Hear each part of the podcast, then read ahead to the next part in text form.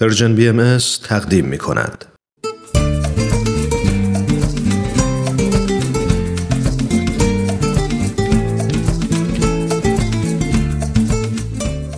کاوشی در تعصب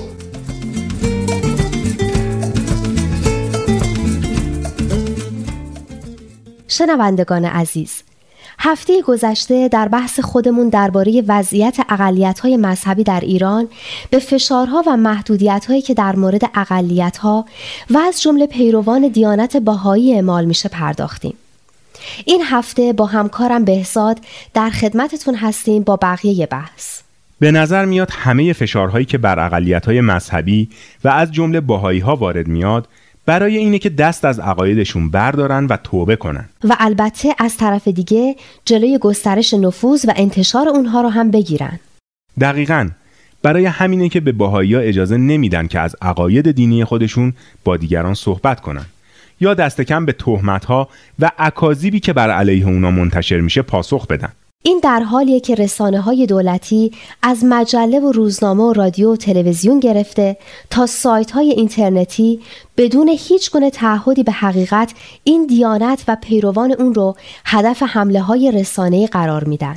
درسته این رسانه ها سعی می‌کنن باهایان رو جاسوس اسرائیل و یا سایر دولت های خارجی عامل تفرقه بر امنیت ملی و یا بیاعتقاد به اصول اخلاقی معرفی کنند.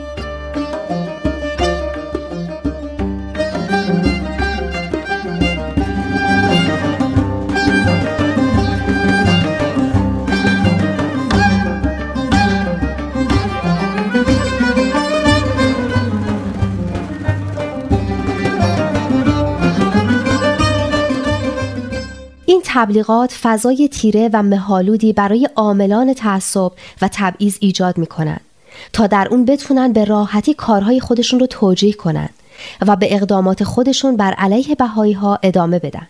به هر حال بهایی ها همچنان به خاطر اعتقادات مذهبیشون زندانی و بازداشت میشن. دولت اونا رو به نقض مواد 500 و 689 قانون مجازات اسلامی یعنی اقدام علیه نظام و نشر اکاذیب متهم می‌کنه. در بعضی از موارد این افراد بدون رفع اتهام آزاد میشن. اما هر لحظه نگران هستند که کی دوباره دستگیر میشن. بیشترشون مجبورن جریمه های سنگینی رو بپردازن یا برای آزاد شدن وسیقه های هنگفتی بذارن.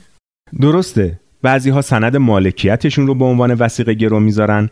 بعضی ها هم با زمانت شخصی یا پروانه کار موقتا آزاد میشن.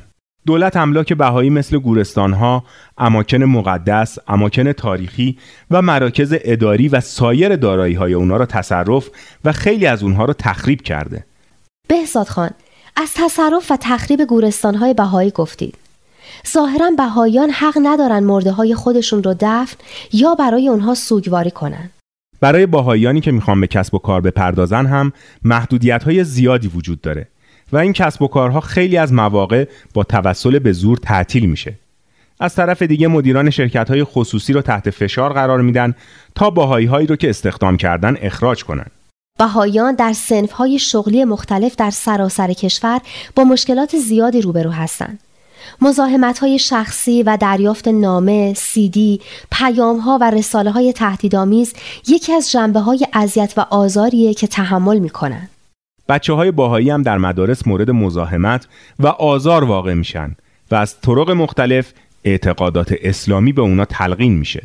یکی از چیزهایی که باعث نگرانی عمیق مجامع حقوق بشره خیزش دوباره انجمن حجتی است که اساساً به این هدف تأسیس شده که نه تنها دین بهایی بلکه خود بهاییان رو هم ریشهکن کنه. اخیرا موضع ضد بهایی این انجمن گسترش پیدا کرده و فعالیت های ضد سنی و ضد صوفی رو هم در بر گرفته.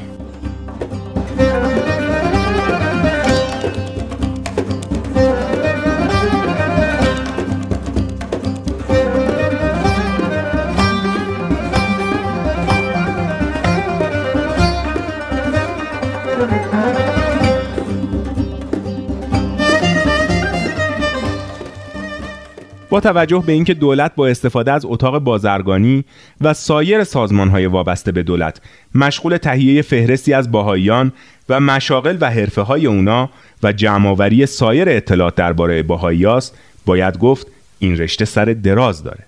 درسته به خان اما این تبعیض ها فقط مختص جامعه بهایی نیست.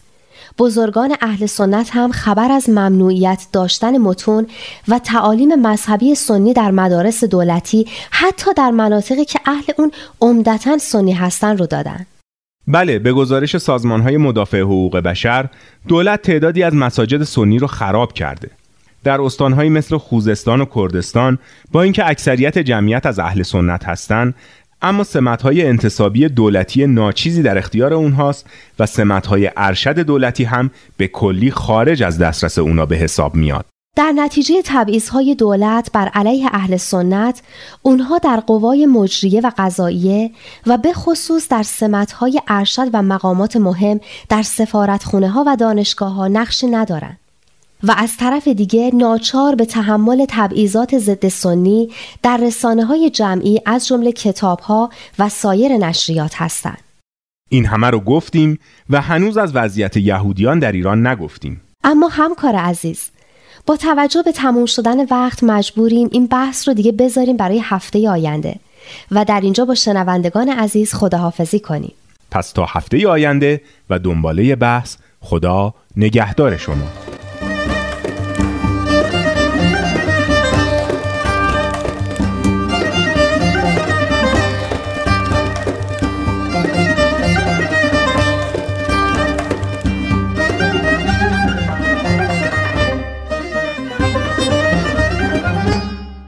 دوستان خوب ما. اونچه که شنیدید قسمت دیگری بود از مجموعه برنامه کاوشی در تعصب.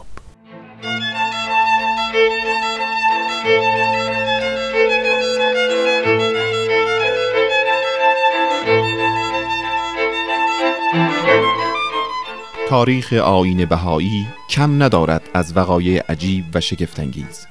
کم ندارد از سرگذشت انسانهایی که در مسیر عادی زندگی خود و گاه بر سر دوراهی سرنوشت مصمم شدند تا برخلاف جریان روزمره خطر کنند و باور جدید را بپذیرند.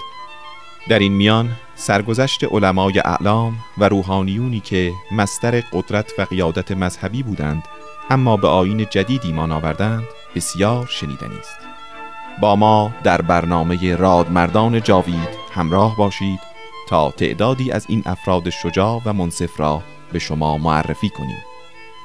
رادمردان جاوید سهشنبه ها رادیو پیام دوست.